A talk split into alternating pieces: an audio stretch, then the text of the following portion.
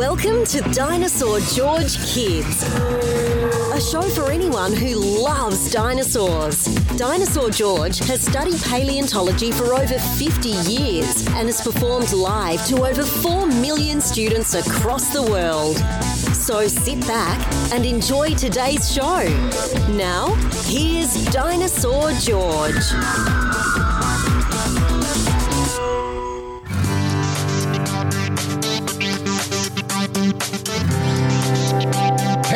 Hey there, future paleontologist. I'm Dinosaur George, and welcome to the podcast. Hope everybody is doing well. I hope you are all enjoying yourselves and having a great and wonderful life. Hey there to all the parents and aunts and uncles and grandparents who listen with your uh, with your young people.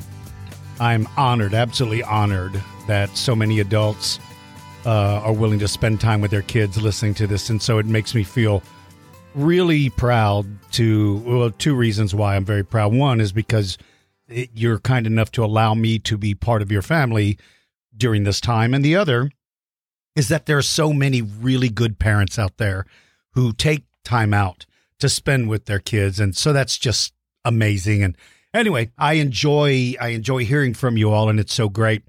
Kind of exciting.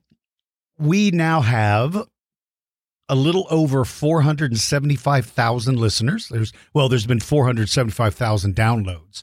So we're coming up on half a million downloads of this podcast, which is very exciting. We are listened to in 160 countries and 11,292 cities throughout the world.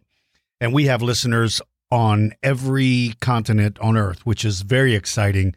And again, I'm very, very proud of that. It's it's so neat to uh to think about listeners that I have all over the world. You know, when this podcast goes out, I have people in China and South America and Africa and Asia and Europe, Asia and Europe and Australia and New Zealand. And it's just so fascinating to me that so many all over the world get to hear this. So I enjoy doing these podcasts and and my only regret is that I can't do as many as I would like to do as often. Excuse me. Um we're getting ready to go into our busy season for for my company. I have a traveling museum and then I have my regular museum in San Antonio. And so my regular museum, my museum and gift shop is only open on the weekends. And I try to be out there every weekend when I can. Sometimes I can, sometimes I can't. My schedule's too busy. But on the weekdays, we travel. And my traveling museum, we're just getting ready to take off and start traveling all over, mostly in Texas. I think we've got some shows in uh, Louisiana coming up. I believe I saw that on the calendar. So uh, we definitely go out of the state, but we mostly stay in Texas.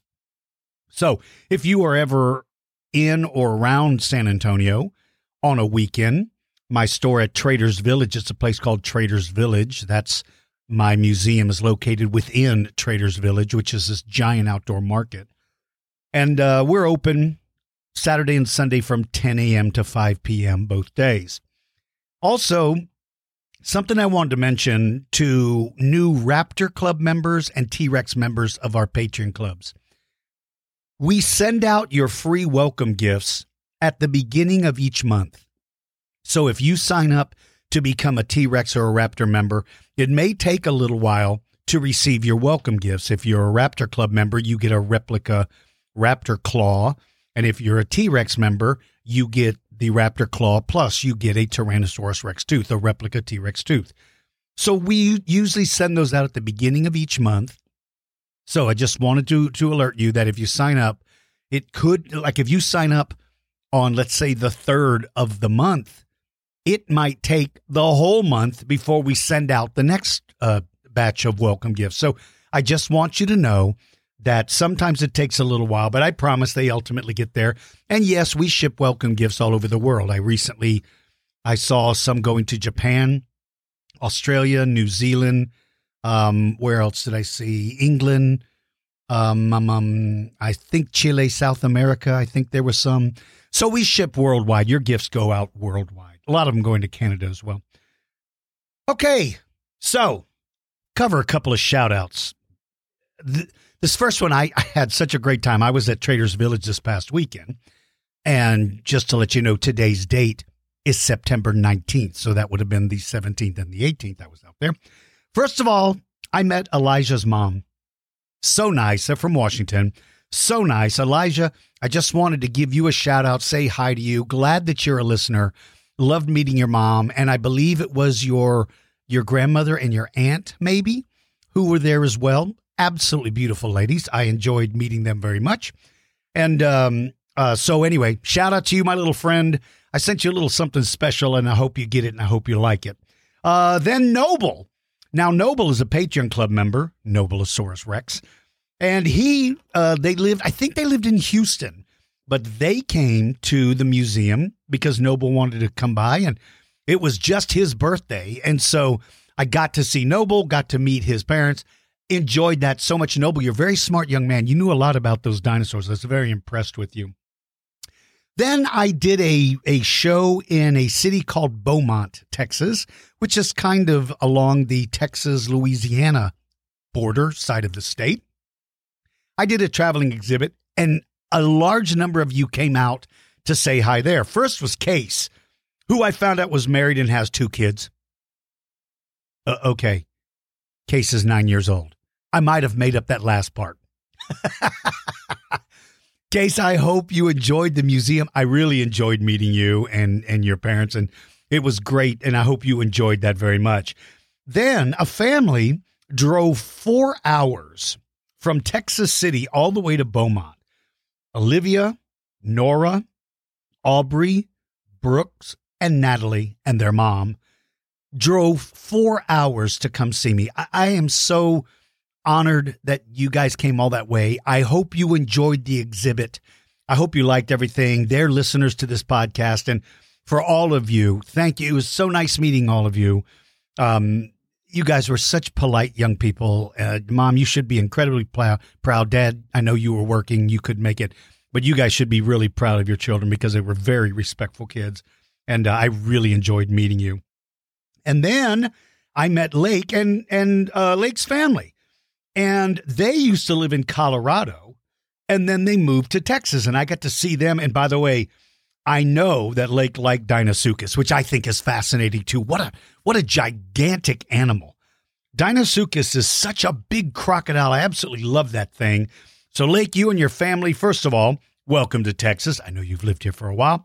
And like I told your dad, I was born in Colorado Springs. So really technically we're both from Colorado and we both moved to Texas. I just did it a couple of years earlier than you. Okay, maybe a lot more than a couple. And then Alora, who was six, and her brother Luca, they came in and they drew me pictures, which was really, really nice. I love that. I have, as a matter of fact, I have those pictures over in my office. Uh, they were with mom and dad. Um, and I learned two very interesting things about Elora and Luca.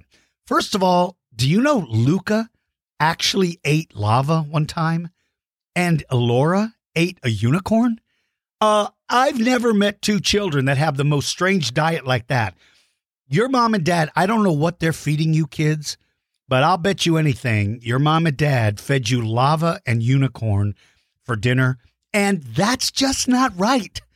So, Luca and Elora's mom and dad, I don't want to publicly call you out and say shame on you, but shame on you for making your children eat lava and a unicorn. Thank you guys for the pictures. The pictures are great. Thank you so very much. All right, birthday shout outs, and boy, do we have a bunch. Now, um, I did a uh, I I did an episode recently where I just did questions and answers. So some of these go back to August. I just didn't get a chance to get to them then. Now, uh, for birthday shout outs, these are for my uh, T Rex Club Patreon members. So let me go down the list. First, we've got Gus, who turned six on August 2nd, but I missed Gus's, so I wanted to catch up to that. Then there was Gordon, who turned five. His was August the 8th. Richard was August the 13th, turned five years old. Harrison turned seven on August the 15th. Ian turned nine on August the 30th. So I'm doing a shout out for you guys because I missed you the last time I when I did an episode in August. I missed you, so I wanted to catch up to you. Now, let's listen to September's. There's Christian who turned seven on uh, September the 5th. Noble, September the 7th, turned 111 years old. I mean 11 years old. so nice meeting you, Noble. Uh, Liam turned six on September 8th. Arthur turned six on September 9th. Bernadette turned 12 on September the 10th. Theo turned 6 September the 10th. Austin turned 11 September 11th. Zach, who is 31. Now, Zach is a very good friend of mine. Zach is a longtime friend of mine.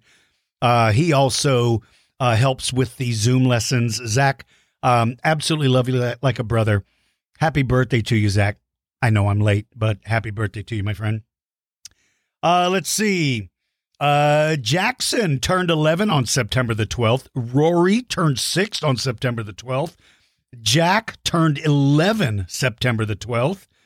Brothers Leo and Dylan turned 5 on September 18th. Finley turned 6 on September 19th. Yohei turned 6 on September 19th. Hey, what's today? Hey, that's today. Hey, Finley, Yohei. I would sing happy birthday to you, but you know good and well what's going to happen. The minute I start singing happy birthday, this horrible little raptor named Cha Cha Cha Raptor shows up, and I don't know where he's hiding. The last time it was hanging by its fingernails from the ceiling. And the minute I started singing, it just let go and plopped down on my head and attacked me. I don't know why this little dinosaur hates the song Happy Birthday, but it hates it. And the minute a dinosaur starts singing happy birthday, it comes in and ruins the song by screaming cha cha cha, and then it attacks me. Why? What did I do to this thing? Anyway, tomorrow, Lennox is turning seven, September the 20th. Asher is turning seven on September 21st. Rhea is turning five on September 23rd. William is turning seven on September 25th. Noah is turning seven on September 28th, and Philip is turning seven on September 29th. So, to all of you, not just my Patreon Club members, to all of you, all over the world, if you are celebrating a birthday in September, I wish you all a very happy birthday. I I hope you have a great birthday, and uh, I'm gonna see I am going to look all around this place to make absolutely sure that that raptor is not in this room. And let me see if I can choose a dinosaur to sing happy birthday to everybody. Let's see, where are you? Okay, here we go.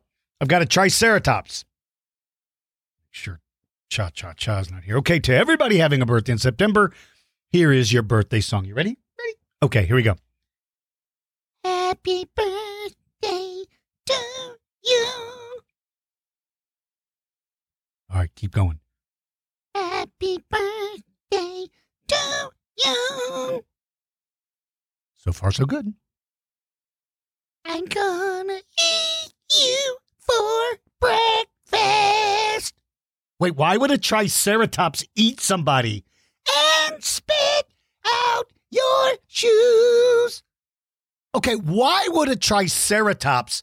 Get him off! Get him off of me! Ow! Oh, oh, oh, you. Where did he come from? Oh my gosh. It's hiding behind my computer monitor. That's just great.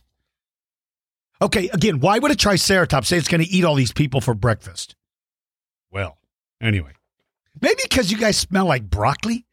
Uh, I think that could be it. Anyway, smart enough not to eat your shoes. And also, you know, just a, a also to all of you parents, you know, I always wish kids happy birthday. Hey, happy birthday to all of you parents uh, who have birthdays. Some very important people in my life have birthdays in September. And uh, so um, some of them just turned 40. Happy birthday. So, um, uh, anyway, to everybody out there, happy birthday to you all. All right, let's do our feature, Creature. It's time for our feature creature segment. If you would like to suggest a creature, go to the Dinosaur George Kids podcast page at dinosaurgeorge.com or post your suggestion on the Dinosaur George Kids Facebook group page. Now, here is your feature creature.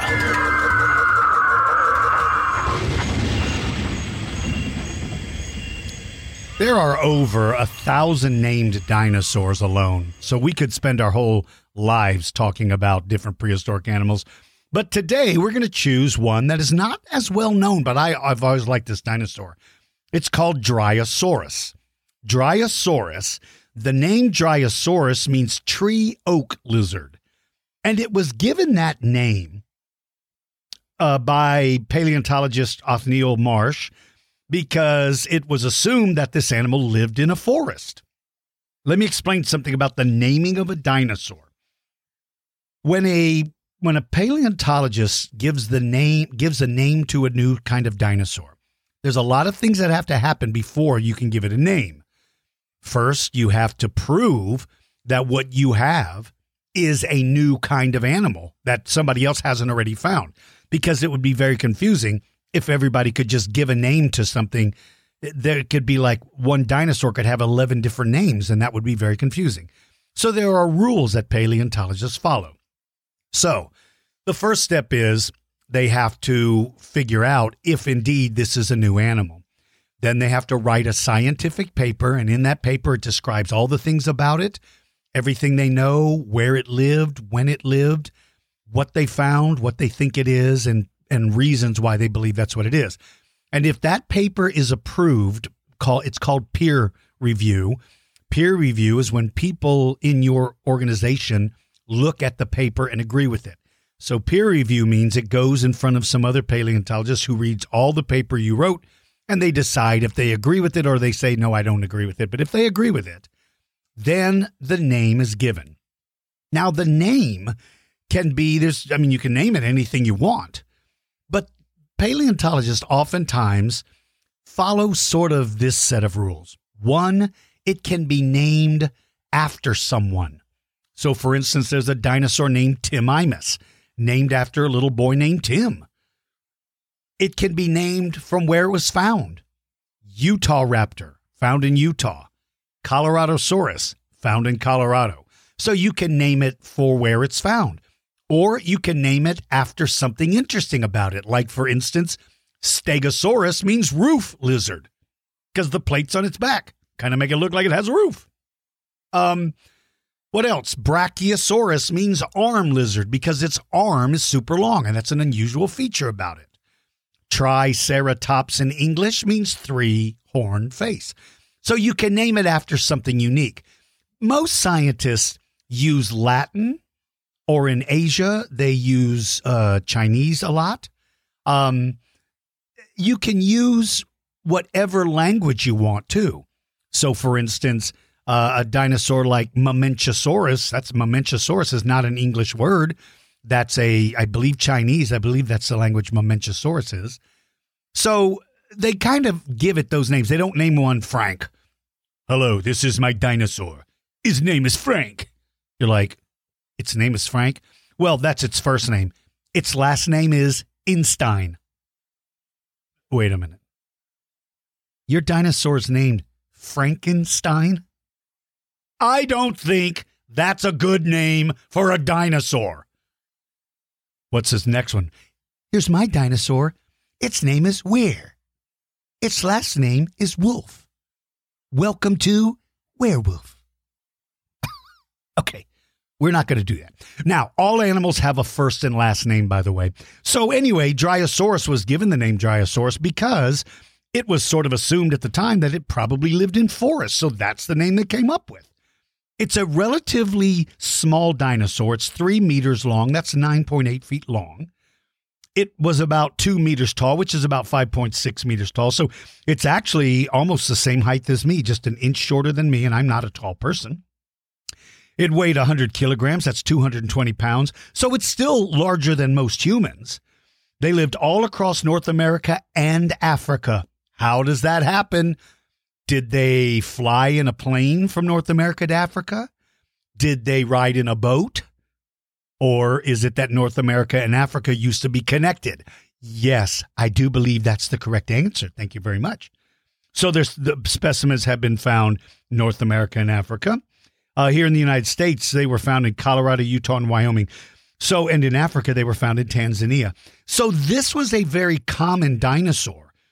See, one of the cool things about being a small or medium sized dinosaur is you can really go into much larger areas you can spread around.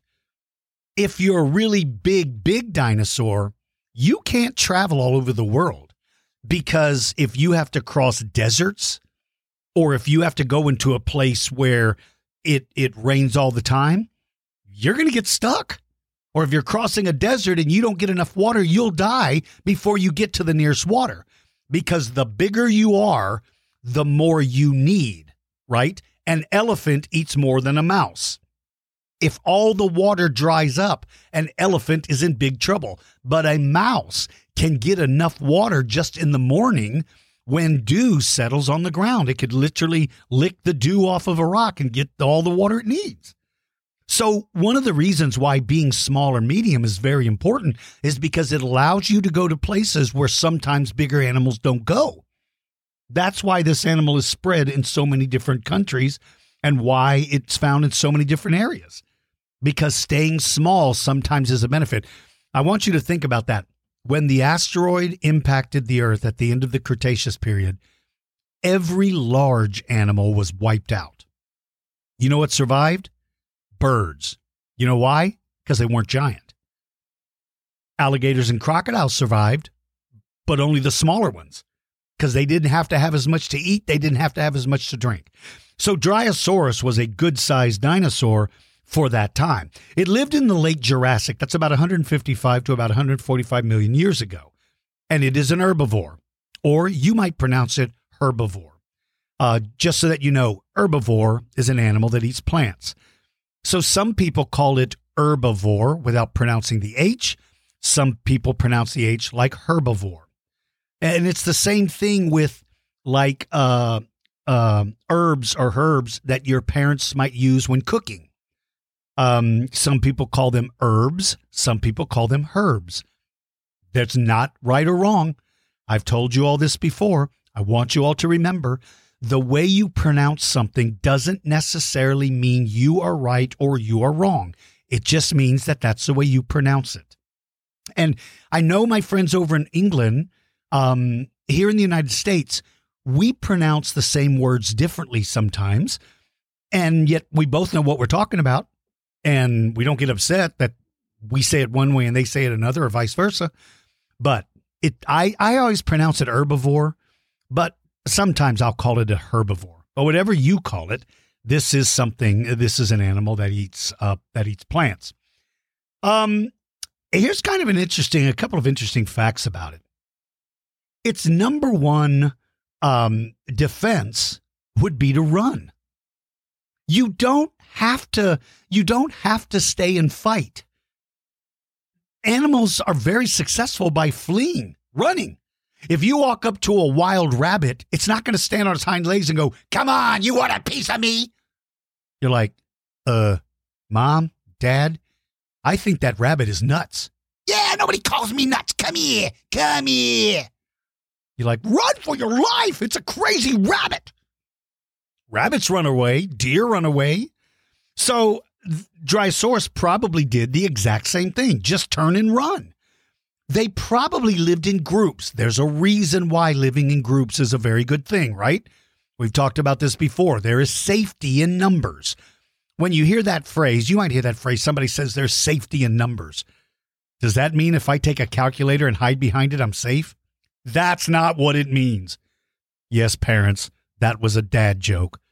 Please explain it to your children. So, safety in numbers means if there's a bunch of us together, we can watch for danger, right? Everybody can look a different direction. Nobody can sneak up behind us because we're all looking in different directions. If a predator runs in to attack us, we can all take off running, and it's hard for that predator to pick one of us out of the crowd to to attack. It doesn't know which one to attack. We're running everywhere.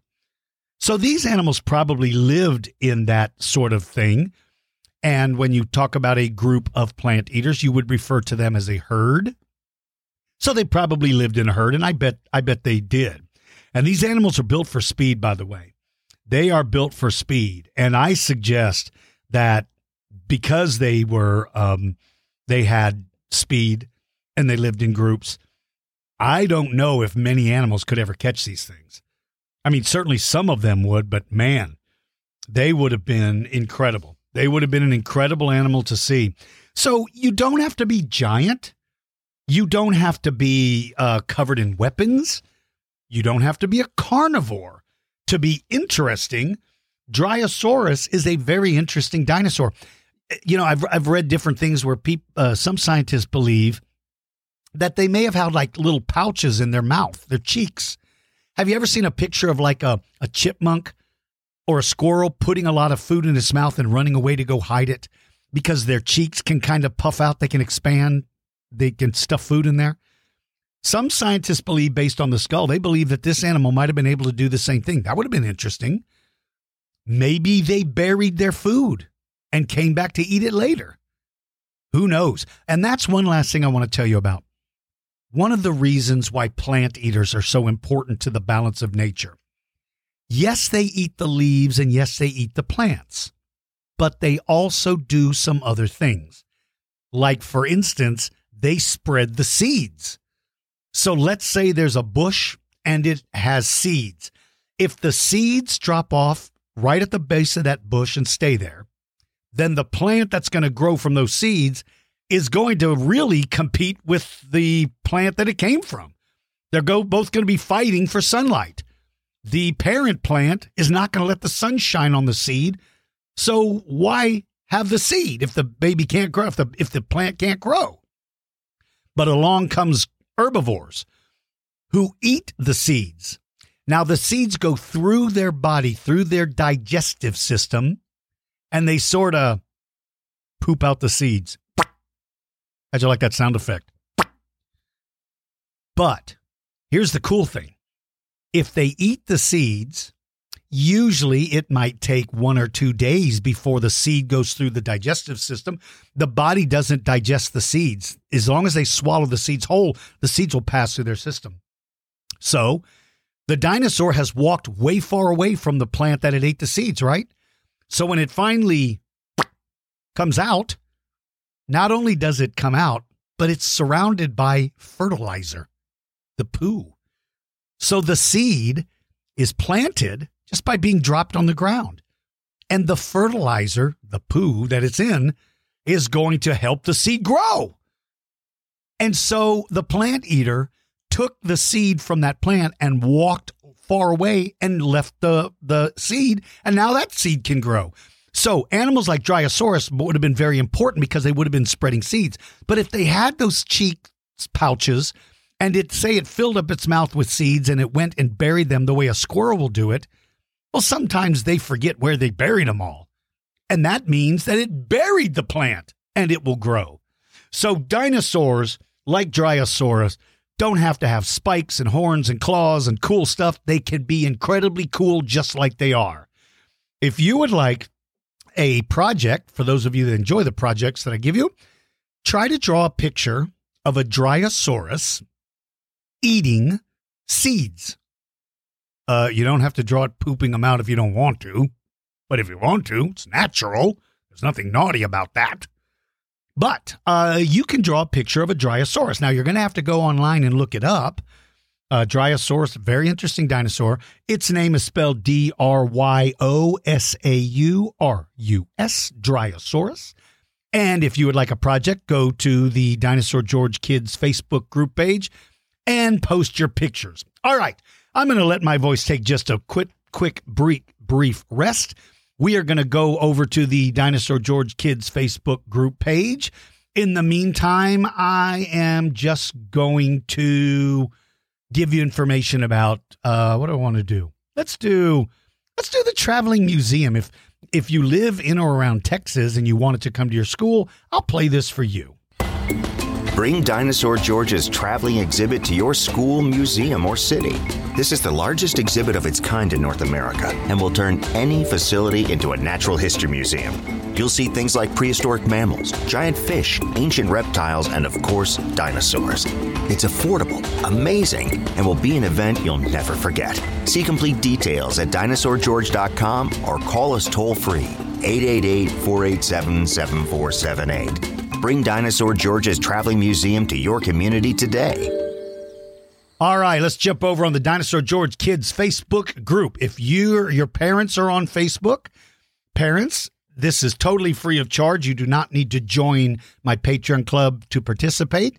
It's a great place where you can post pictures of your children with all their different uh, toys and all the things that they like to post. So if you are are a member, or, or if you would like to come over to there, look for the Dinosaur George Kids Facebook group. I do have a Dinosaur George page, but that page we really use more to promote where I'm going to be speaking and that kind of stuff. So you want to join the Dinosaur George Kids uh, group, Dinosaur George Kids. All right, let's just buzz through them real quick. Leo from England, who just turned eight, happy birthday to you, Leo, uh, set up a really cool scene. Says, uh, Hi, Dinosaur George. I hope you like being eaten by a T Rex skeleton. What do you mean? Wait, that's me in the mouth of that. Okay, you rotten little kid. You put me in the mouth of a Tyrannosaurus Rex? Okay, you are in so much trouble, child. And Leo says, P.S., you're 100% El Stinko. And who? Who is this El Stinko person you're talking about? I have never heard of El Stinko. No one knows the identity of El Stinko.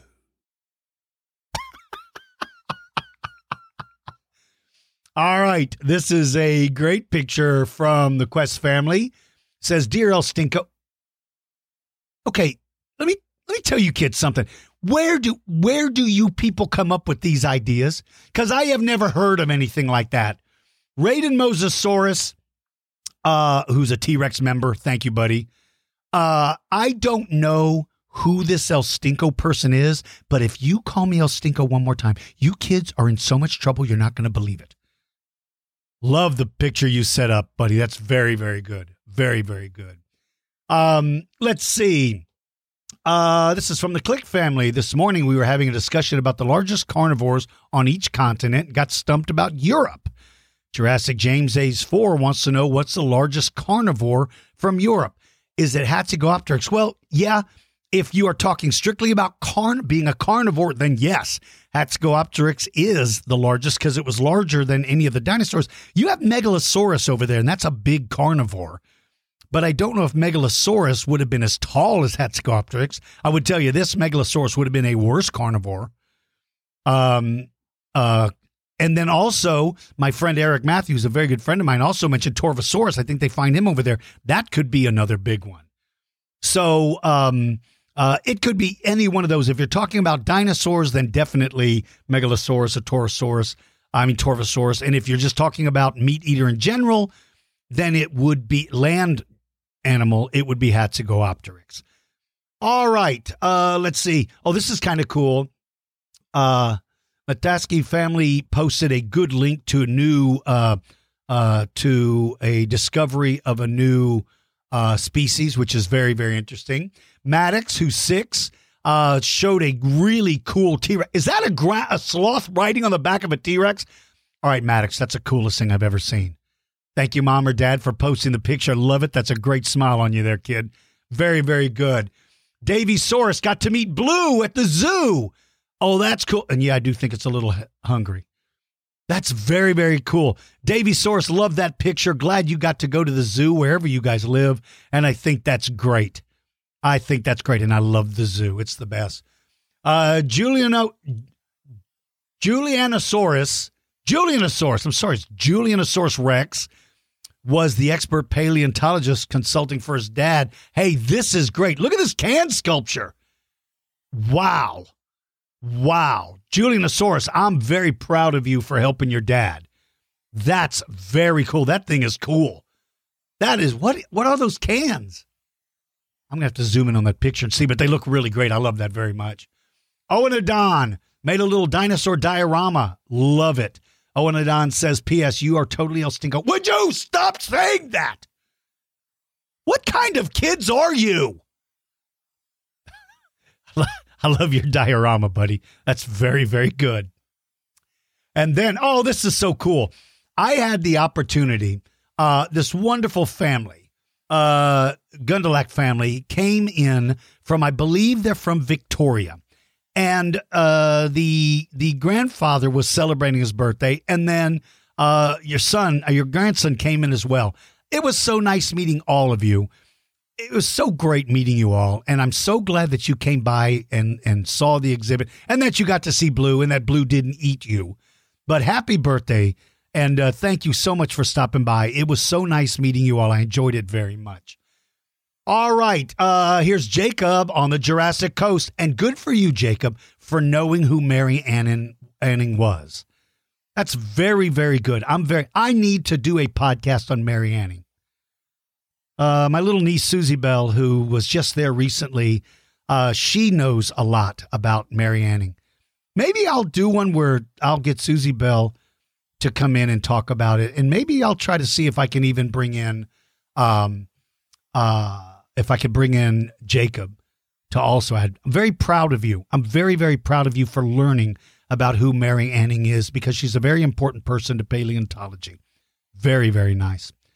All right, let's see. Um, I'm just going to buzz through this real quick. Oh, this is absolutely great. The Beasley boys, you guys were in the uh, Patreon meeting. You were, what are you laughing about, by the way, you rotten little kids? You two were so much fun. I hope you enjoyed it. And I think you rotten kids were laughing because Cha Cha Cha Raptor attacked me. Yeah, that's hilarious for you two. And I like your dinosaur collection, boys. And thank you, mom and dad, for letting them be members of the club. I enjoyed it very much. Uh, Byron built a really, really cool Jurassic Park scene. Uh, and I'm so glad that, uh, Lee family, that you guys like the show. Thank you so very much. That's very kind of you. Uh, let's see. Akasha Raptor drew a picture of Cha Cha Cha Raptor becoming king. Oh, how cool is that? Cha Cha Cha, which that dinosaur drives me nuts, by the way. Why did you make it the king? It looks great, though. Very, very nice. Nicely done. That's very, very good. Uh, let's see. Maggiesaurus Rex painted and assembled a walking model Triceratops. That is awesome. She set it loose to see if El Stinker would show up. Let me tell you something, Maggiesaurus Rex. You should be glad that that rotten cha cha cha doesn't show up and bother that thing. Uh, and it's not going to look for El Stinko either, which I don't even know who that is. So why are you sending it to look for me? I mean, look for that El Stinko person that you you kids are are talking about, because I don't know anything about it. All right, Megaraptor Aaron created a Triceratops topiary. Nicely done. Love the horns. That's very very good. Very good. And then Aiden drew an amazing picture. Um, and who is it? This is Comsteg fin Phineas. It's a combination of a bunch of dinosaurs. Looks like Compsognathus stegosaurus and uh oh, hey, listen, that is cool. Aiden, I like that a lot. That's great. And by the way, thank you for saying that you enjoy the podcast and thank you for saying that you enjoy the community. I'll tell you this, parents. Uh, I'm very careful. We're very careful, my crew and I, to ensure that anything that goes on this page is child friendly.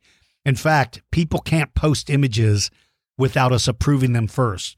So I'm very aware of this being a family friendly thing. And it is cool. If you guys ever go, you see that when somebody posts peop- uh, things, people interact. It's just a very good place, and I enjoy it very much. All right. Gracie Rex uh, did a research project. Hey, look at that. That's very nice. And she did her favorite dinosaur. That looks to be, is that Carnotaurus? Very, very nice. Glad you joined this group. Nicely done, Gracie Rex. I'm very proud of you, honey. That's absolutely great. And then Percy, who's going to be a paleontologist, and I know she is, says she loves the Dinosaur George podcast. Well, Percy, I love you too. And I'm so glad you like it. And I like that book. That's very, and I like that dress. Uh, maybe I should buy a dress like that. I would look amazing in a dinosaur dress because it has dinosaurs and it also has rainbows and I would look amazing in it. Okay, what are you kids laughing at? I don't know what's going on. Why is everybody laughing? I like that, Percy. Thank you for posting. That's very, very nice, honey. That's very cool. Hey, listen, for all of you, for those of you that may not ever get to come to San Antonio, I posted on the Dinosaur George Kids group page, I posted a video where I went in and took a video of all the things that I have on exhibit. So if you don't think you're ever going to be able to make it to San Antonio, go to the Facebook group and watch the video. You'll see it about halfway down. Just go down the page. But I posted a video there, and I think that uh, you will enjoy it. I think you'll enjoy it very much. Okay, let's see. Um, Lucas Scorpius Rex uh, did a great video. Hey, that's cool. That's Dilophosaurus. That's very, very cool. I like that a lot. Let me see if I can turn the volume up a little bit on my my uh, computer. Let's see what this is. Hey, dinosaur George. I mean, AKA El Stinko. Okay, stop right there, you rotten little kid. All right, keep going. Here's this Dilophosaurus in a swamp, and there's amber up here. And how do you get to it? Like that. Oh, it's supposed to go like that. Nice. There. That is really. You later, Captain Underpants. I'm not Captain Underpants either. What kind of kids are you? Calling me El Stinko and then calling me Captain Underpants? What kind of kids are you?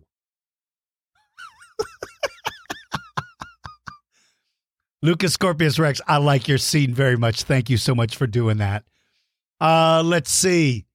Oh, another great image. Uh, Mosasaurus Revenge.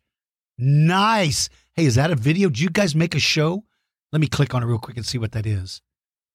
Uh, Oh my! Taking my message from the veins, speaking my lesson from the brain, seeing the beauty through the. Oh, nice! So he has a big Scorpius Rex and all the, I mean, an Indominus Rex, and all of a sudden the Mosasaur shows up.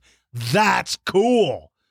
That's very cool. Nicely done. Miles, who is a T Rex member, is showing a picture with the claw and tooth that he got as his welcome gift. Shout out to Kingswood Academy Montessori. Miles, who lives in New Brunswick, Canada. I know it took a while to get there, buddy, but I'm so glad you have them. Thank you for posting that picture. I absolutely love it.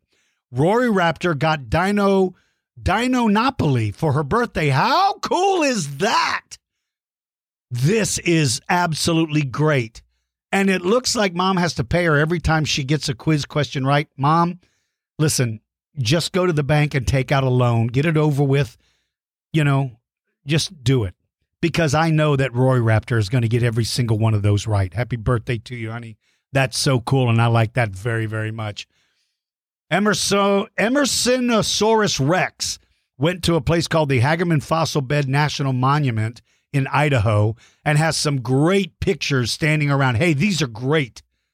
Very, very nice. And you were sworn in to be a junior ranger and you got your badge. Very proud of you, buddy. I'm very, very proud of you. That's absolutely excellent. And then Giganoda Otis is so happy because he finally got his raptor claw and tooth. Again, one of our T Rex Patreon Club members. And I'm sorry it took so long to get there. But Giganoda Otis, what a great name. Uh, so glad you are a member, my friend. I'm so glad you are a member. That's too cool. Let's see. The Fallon family, or Jay, who's seven, says, I love your podcast so much, and I love you more, Stinko. What did you just what did you just call me, kid? Jay? What? Oh, you are in so much trouble. So let's just get past that one and pretend like you didn't say that. And let's go in here and see what Dilophosaurus Gene Saurus said. Hey, El Stinko, I drew a picture of an out. Wait. Um, Gene Saurus, are you and are are you kidding me? Are you and Jay working together? Really? Really? That's what you're doing? Calling me El Stinko? Okay, let's keep going. Love that, by the way. Um, This is great. This is from the German family who uh, Bo did a version of Cha Cha Cha Raptor riding a Spinosaurus. I'm pretty sure that's a stink bomb on the side oh, that's absolutely great. Let's see. Penny Kyrus wanted to know if there's any lizards without tails. Yeah, there were some that didn't have long tails. Some of the earliest lizards were probably short tailed. Uh, but I think most of them do. I'm pretty sure most of them do. Here's a T Rex Club member, Andrew Sarkis. Love that name. Riding on top of an Ouranosaurus. Under the Ouranosaurus is a prehistoric beaver. Was that thing real? Yes, it was. It was named Castoroides. They're working together to cut down the crazy, dangerous sandbox tree. And yes, I know that it's a real thing. Nicely done. Very, very proud of you. Emersonosaurus Rex, love that video. You did a great job. Um, glad you got a shout out, boys. I see Leo and Dylan sent me a note. Very nice. Rap- Raptor Blaine and Lucas Rex sent a great picture of a raptor. Very nice. Let's see. Uh, Russell Raptor, age eight. Uh, hello, Dinosaur George. I just joined the Facebook group. This is a dinosaur jockey that I created. I like your podcast very much. Nobody knows the identity of Elstinko. Thank you, Russell Raptor. No one knows the identity of El Stinko. Here we have a picture. uh, welcome to the group, buddy. Here we have a picture of from Oliver Source from Laos who did an Alaphosaurus eating salad in a sandwich. Ah, that was one of the projects I gave. That was one of the projects I gave where you guys are supposed to draw a picture of an Alaphosaurus eating a salad and sandwich. I love this thing. Thank you so much, Oliver Source, and I hope you're having a wonderful time in your beautiful country. Let's see. Griffin Raptor, age five, drew a picture of a Kentrosaurus and a Velociraptor, and I love those colors. Love them very much. Brachiosaurus showing off a mosasaur tooth. That's a real one. And a mosasaur Lego. Very, very nice. Well, these are absolutely amazing. These are absolutely amazing pictures. Thank you for posting. If I missed you, I'm so sorry. I've got so many that come in that it's hard for me to get everyone, but thank you so, so very much. All right, let me see what's next on my list. I got to go through my whole list and see where I am. Um, I already did that. I already did. Okay, let's do this. Let me let me answer a couple of other Ask DG questions. Do you have any questions about dinosaurs? Just ask Dinosaur George. You can post your questions on the Dinosaur George Kids Facebook page or click on the Dinosaur George podcast page at dinosaurgeorge.com. Questions are chosen at random and you can submit as many as you want. And now, here's Dinosaur George. All right, this first question is from one of my Patreon Club members, Brooke, who says, Is Spinosaurus bigger than T Rex? Well, this is a very good question, Brooke, because when we say bigger, what are we really talking about? Are we talking about longer? Are we talking about taller? Are we talking about heavier? See, think about this. If I had a giraffe and an elephant and I said, which one is bigger? Well, you might choose the elephant. But I said, which one is taller? You choose the giraffe. So now Spinosaurus is both taller and longer than Tyrannosaurus Rex. Well, let me take that back. It may not be taller depending on the version that we think Spinosaurus was. One version is that its legs are short and it's closer to the ground. Therefore, it would not be taller than the Tyrannosaurus Rex, but it's definitely longer than Tyrannosaurus Rex. And it was probably heavier, but you can't really compare the two after that. Uh, one is made for moving around quickly and catching fish, apparently, and the other is made for grabbing and crushing dinosaurs. So definitely Spinosaurus is longer, is probably taller, and was probably heavier in that particular case. Good question. Okay, David says, Does Missouri have a state dinosaur? Hey, do you know that almost every state in the United States has a state dinosaur, an official state dinosaur? And probably within your countries, there may be official state dinosaurs as well. Now, in the case of Missouri, it's, uh, who is it? It's, oh, what is its name? I know its last name is Missouriensis, but what is its name? It's not Hypsilophodon. It's not Hypsilophodon. Hypsibema. Hypsibema. I think that's the name of it. That is your state dinosaur. Yeah, I think that's the name of it. But if you just Google Missouri State dinosaur, you'll find out, David, if I was right or not. I'm not sure if I was. And then Asher says, Hey, Dinosaur George, I'm a new T Rex member. Welcome to the group, Asher. And Asher said, I think you are El Stinko. Well, Asher, I am. So, you are in so much trouble, kid. You are in so much trouble. All right, how about we do a couple of who would wins, and then I have an interview with a Patreon club member. Who would win? What if two different prehistoric creatures fought? Who would win? T Rex versus a giant wolf? Raptor versus terror bird? Spinosaurus versus Triceratops? You choose the animals, and Dinosaur George will size them up and pick a winner. Now, get ready. It's time to find out who would win. All right. Now, to submit who would wins, you have to be a T Rex member. So all of these names will be T Rex members. And the cool thing about Patreon is you get to give yourself a nickname. This first question is from Leafysaurus Rex, who says, Who would win, Elasmosaurus versus juvenile T Rex?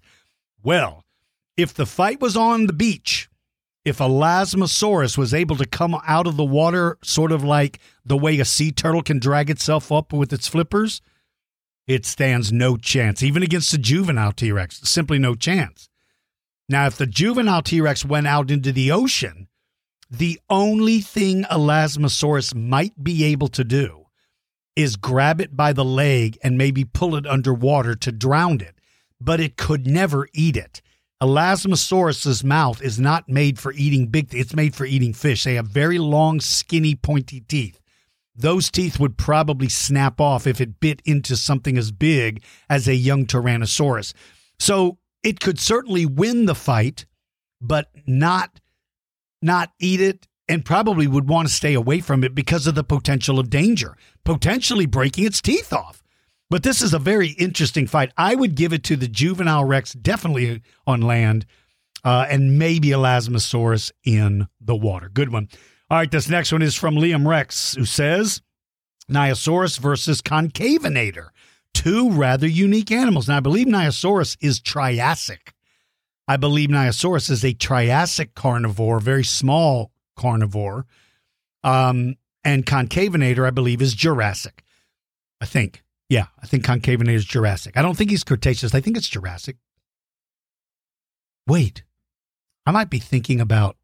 I might be thinking about Cryolophosaurus. Concavenator, maybe it's Cretaceous. Well, it doesn't matter. And here's why, Liam Rex. Concavenator is going to have strength, size, speed, and weaponry, all of which are more superior than Niasaurus. So Concavenator, in would my opinion, would win. But here's why I was trying to remember what time period it's from. Because the earlier the dinosaur, the less advanced it is. And what I mean by that is dinosaurs that first show up at the beginning of the age of dinosaurs are not as smart and not as well developed as those that come later. That's just the way nature works. Animals that survive usually become more and more efficient as animals. It's like cars right? The very first cars ever made were very slow, but they were pretty cool. Cars that are made today are incredible because there's more technology in cars today. So think of technology as the thing that dinosaurs. Now, in their case, it usually has to do with their ability, their speed, their their vision, all of those things. So I believe Concavenator, whether it's Jurassic or Cretaceous, it's going to have advantages, and I would pick that one to win. Very good. Okay, Richardsaurus Rex would like to know who would win Baryonyx versus Iguanodon. This is interesting because in this particular case, we can choose a winner very easily, and that is Baryonyx. Why did I choose it so quickly? Because they found the skeleton of a baby iguanodon inside the stomach of a baryonyx. That means baryonyx ate it. Now, it doesn't mean it went out and killed it. It may have found it dead and just ate it. Uh, it scavenged it. But the fact that it ate it would suggest that Baryonyx sees Iguanodon as a potential meal. If it's willing to eat a dead one, it probably wants to chase down and eat an adult. And so when you look at it, Iguanodon certainly has the thumb spike weaponry and it has its tail, which it could use as a weapon as well. But um, Baryonyx, with that long snout, can inflict a lot of injury before Iguanodon can get close enough to Baryonyx to use its thumb spikes. You've got to be right next to it to use those thumb spikes. Whereas with Baryonyx, he's got that long snout, he can grab you before you even get close. If he grabs you by the head, all you can do is swing your arms wildly, but you're not going to reach him because his body is still farther away. I'm going to give that particular battle, in my opinion, I'm going to give that battle to Baryonyx. All right, one of the best parts about becoming a Patreon Club member, if you become a T Rex member, is your name gets put on this wheel and we spin it during our monthly lessons. And if it lands on your name, you get to be interviewed. And so here is an interview with one of my T Rex members.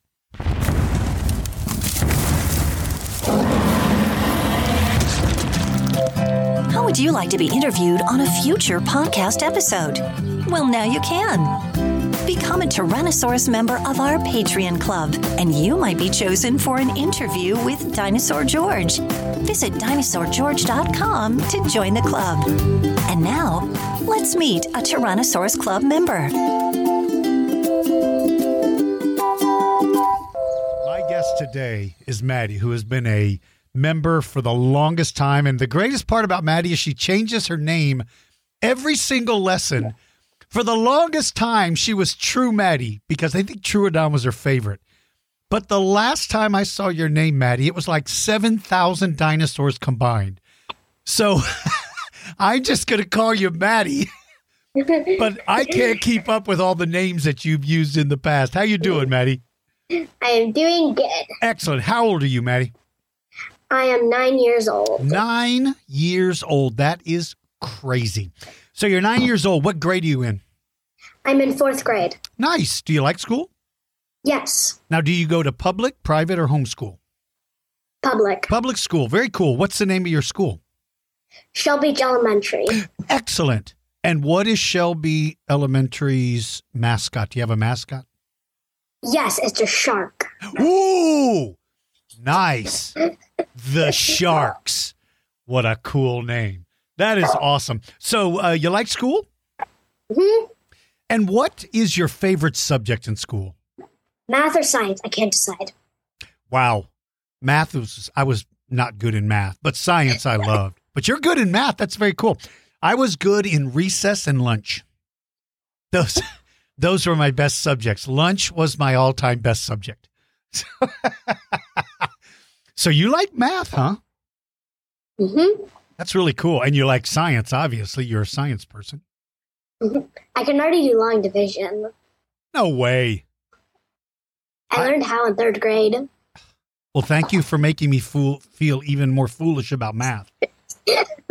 I I can't divide any. I, all I can divide is a pizza. Like if you were with me, I would divide it one slice for you, twelve slices for me.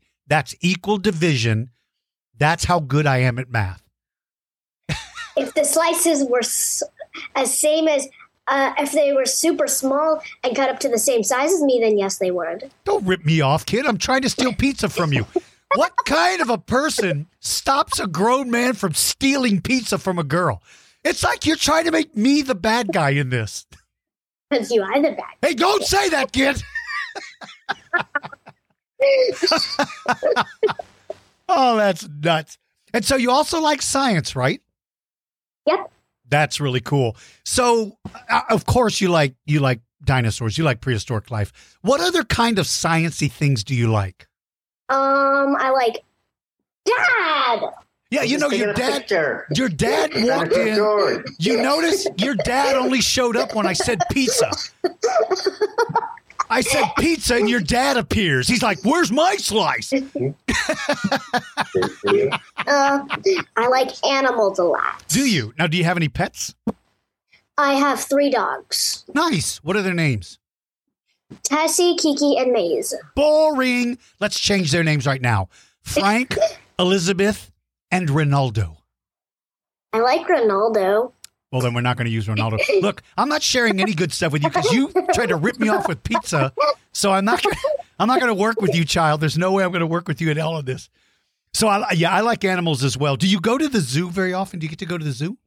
Um, it's an hour drive away. My favorite zoo, which is the Santa Barbara Zoo, it's an hour drive away, so not usually, but I wish I could. Yeah. What are, now? What are your favorite modern animals? Either clouded leopard or the diamondback rattlesnake. Wow. Well, I've got diamond. I live in Texas, so we have diamondbacks everywhere. And I've I haven't seen a clouded leopard in a long time because they don't live in Texas, so I guess that's why. But why those two? Those are very interesting choices. One, I love snakes, and two, because I also love how the clouded leopard looks and how um, some people think that in like in like maybe thousands or millions of years they might turn into a, a new saber tooth. Nice. Yeah, they they have really long teeth, don't they? Mhm. The longest canines so far. That's cool. Yeah, their teeth are exceptionally long. It's kind of strange because no other cat today has that teeth as long compared to their skull as they do. It's pretty amazing animal. I guess they they need those long teeth to be able to capture stuff and make sure it doesn't get away, right? hmm Yeah, they're cool. They're cool. And and snakes, I, I'm telling you right now, I'm not a snake person. I don't. I I respect snakes, but snakes scare me. They give me the creeps. So, let's oh, there's talk. Maze. That's Maze. Oh, nice. What kind of dog is that? Um, I don't really know. Where's it We don't know. Oh, Maybe a kelpie. it's just. We it- think Kelpie. We think Kelpie. oh, cool. That's very cool. Well, that's kind of cool. It looked like a cool dog. I only saw it for a second. Of course, the dog showed up when I mentioned pizza. What is with your dad and the dogs? Show up the minute we talk about pizza. They both appear. We didn't talk. We weren't talking about pizza. Oh, well, I was still thinking it in my head. So, so let's talk about dinosaurs because obviously you like modern animals, which I do too. But let's talk about prehistoric life. First, do you have, I know this has changed a couple of times in conversations with you, but do you have a favorite dinosaur right now? Troodon. Nice, Troodon. So you stayed with Troodon. You're even holding a Troodon. How cool is that? Yeah, Troodon is, pre- tell me an interesting fact about Troodon. Um, the first fossil they found of Troodon was only one tooth. Wow. Wow. And from that tooth, were they able to sort of guess what it was, or did they have to wait till they found more new stuff? You know? I don't know. It in my book that I have that shows, it only tells me that I have a Dino Dana book. Oh, it's a That's good book. dinosaur. Yeah. Yeah. What's cool about Troodon's teeth is they're very unusual, totally different from all other carnivores. Have you ever seen a picture of their tooth? Um, I think one time when you posted it uh, after the Troodon podcast. Oh, nice. Yeah, it's a cool looking. It's a cool looking tooth. Very unusual tooth. I don't really understand why of all the carnivores it had such a such a unique tooth, but but it did. So yeah, so Troodon is pretty cool. Pretty smart dinosaur too, right? Yeah, I think it's either the smartest or one of the smartest dinosaurs in the world. Yeah, yeah, it was pretty smart. Uh, like if you brought it a pizza, it would know how to divide it. One slice for you. Really? Tw- well, that's what I would do if I was a Troodon. so, what other dinosaurs? So let's let's talk about some of the other dinosaurs that you think are interesting. I have a few second favorites. All right. I like. Hmm? Hmm? I like Nanuqsaurus, Baryonyx, and Micropachycephalosaurus as my second favorite. Nice. Nice. A lot of people don't know about Nanuqsaurus, which is a very cool dinosaur. Uh, Mhm. Micropachy, I absolutely love. What about some of the sauropods, like the big long necks, like Brachiosaurus and those guys? Do you find them very interesting? Um, I think that the way they're all the same is kind of cool, but I don't like like love this one kind. Yeah. I think Amargasaurus is a little cool, Yeah. but I don't think like they're all like whoa. Yeah. Yeah, there's some dinosaurs that I I mean I like all of them, but I'm not that interested. What about the ceratopsians like Triceratops and Styracosaurus, those guys? Um, Cosmoceratops, and plus my mom's favorite is Cosmoceratops. Nice. That's a cool dinosaur. I like Cosmoceratops. You know, the first time I ever saw the skull of one, you know, the little horns over the top of the frill that are kind of bent forward? They almost look like they were melted. Like, like that's not the way it's supposed to look. It was, what are you holding in your hand? A trilobite fossil? What on earth did you have a trilobite? Did you just where did you find that? Crawling around the floor? Tell your mom she needs to clean a little better. You got trilobites in your house, kid. Man, I have never seen such a messy house in my life. This lady has trilobites on the carpet. Clean up a little bit. I got it in Las Vegas. You gambled and won a trilobite in Las Vegas? No, I bought Aren't it you, at a aren't museum. you, aren't you kind of young to be going to Las Vegas to gamble and win a trilobite? I got it at a museum. Oh, well, my story was way funnier than yours. So, and what is that? Is that a megalodon tooth? Yep. All right, that's pretty cool. That's a big one too. That's a big megalodon. Mm-hmm. You got a good fossil collection. I think it's about three inches. That's really good. That's very that's very good. Yeah, that has a lot of enamel. That's you know that's the shiny part towards the bottom. One of the things that happens with megalodon teeth is the enamel can become separated from the tooth and they don't look as good. But that's a very good tooth. Does it still have any of the like the serrated edge? Like can you feel the sharp edge or is it smooth? Um, it's um a little sharp over here, but it wouldn't like right hurt me. Right, right. That tells you that that tooth was was lost naturally because they don't want to lose their teeth until the edge is worn down, and that's when they lose their tooth. If you ever get a, a megalodon tooth and it's super sharp on the edge, that means that that tooth either either fell out early or the shark died and lost that tooth because usually they don't lose those super sharp teeth. They only use lose the uh, the dull ones. That's very cool. You wanted to hear something crazy? Sure. I found a geode at Camp Natoma once. Wow. Well, my first time here. There. Cool. Yeah. Uh huh. It's you- downstairs. Did you were you able to break it open? Um. Yeah. It has a lot of gems inside it. Oh, that's so cool. Mhm. That's very The cool. only way I knew it was a geode is because some of the front was already cut off, and I could see like jewels. Oh, nice. So you can see the crystals inside. Very, very cool. That's pretty cool. Yeah, breaking open geodes is like the coolest thing in the world.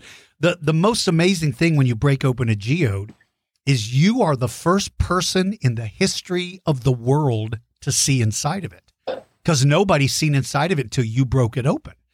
So that's the amazing thing about geodes is you are the first person in the world of all the humans that have ever lived. True Maddie was the first one to see those crystals. Ooh la la. That's very cool.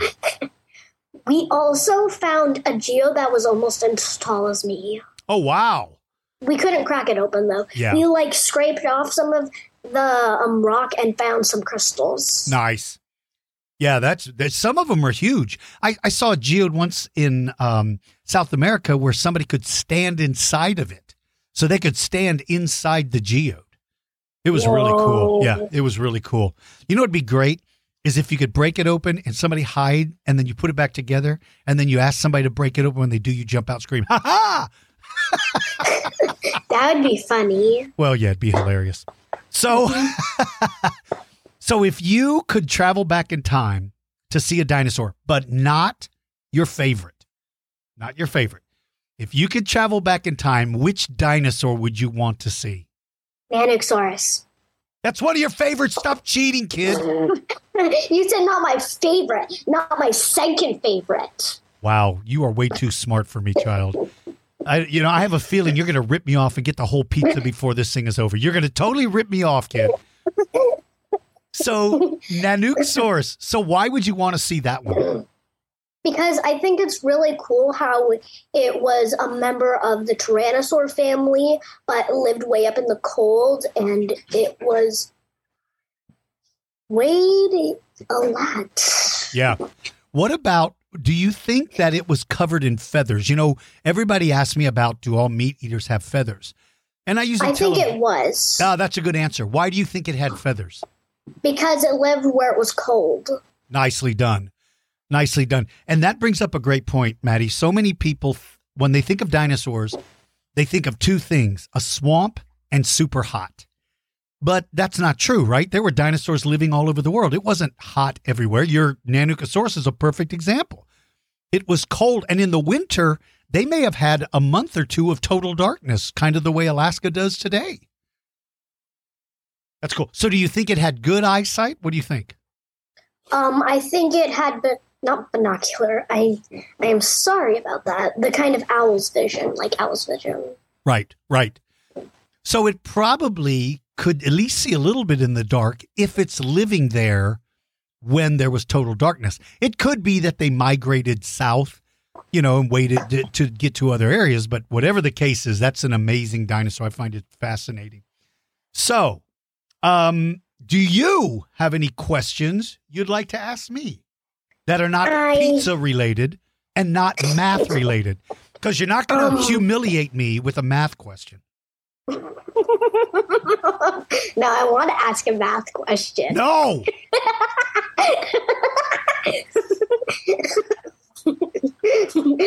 I won't. Thank you. I um I have a question for you and who would win. All right. Go ahead. My question is how big was the American lion? Wow. I just got the skull of an American lion three days ago for my museum. I just got the skull. And the American lion is quite a bit larger than lions from Africa today. Ooh. Yeah, they're big. They're not double the size, but they're pretty close.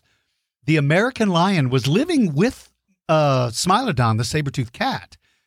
and so they probably they probably stayed away from each other because they were too big and probably competed. But it was bigger than a saber-toothed cat. I, I I would say probably the second largest carnivore of its time, with the only one being bigger than them, would be the short-faced bear. So the American lion was a big dude. It's a good question. And what is your who would win? You versus you 10 years ago. Okay. First of all, why are you making me fight myself? And how am I going to beat myself from 10 years ago? Uh, 10 years ago, I uh I think I had hair 10 years ago. No, I didn't. Uh 10 years ago, I wouldn't recognize myself. I'd be like, "Who's that good-looking guy?" That's you. so, me versus me from 10 years ago. Kid, this is the most insane battle I've ever heard in my life. First of all, today I would be much slower, mostly because of how much pizza I eat. But other than that, I would say 10 year younger me would probably win a fight against me today. Because today I'm just too tired to fight. I'd just be like, nah, whatever, you won.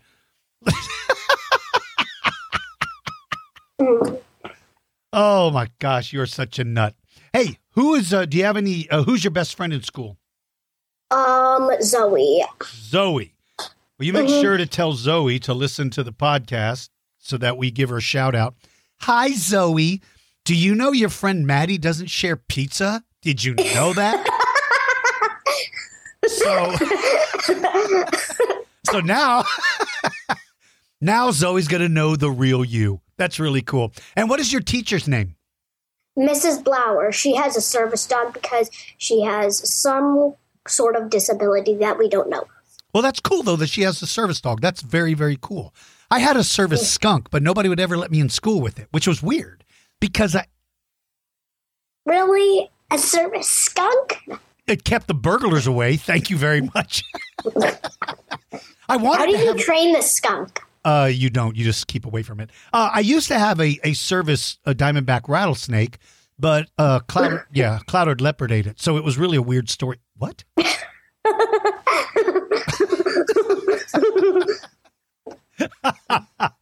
oh, Maddie, you are such a treat. Maddie, there are going to be hundreds of thousands of people hear this podcast and hear your interview.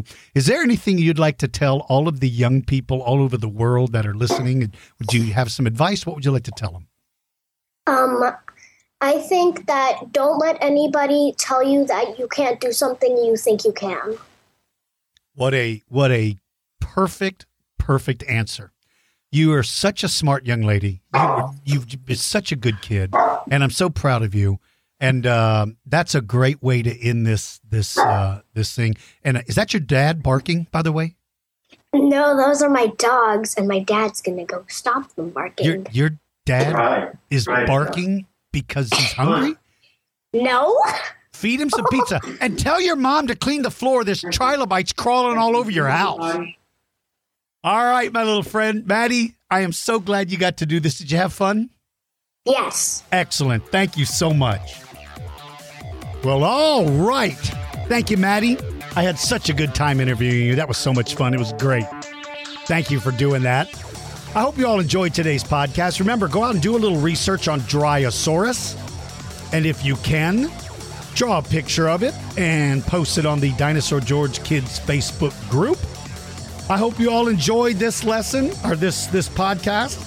I've got so many more coming up and I know you're going to enjoy those as well. Until next time, my friends, be kind to everybody. Treat people the way you want to be treated. Tell your parents how much you love them. That means a lot to them. And you are never too old to say, I love you to your mom and your dad and your brothers and sisters and aunts and uncles and neighbors and parents and godparents and everybody else. Be kind. I'll see you guys. Take care, everybody.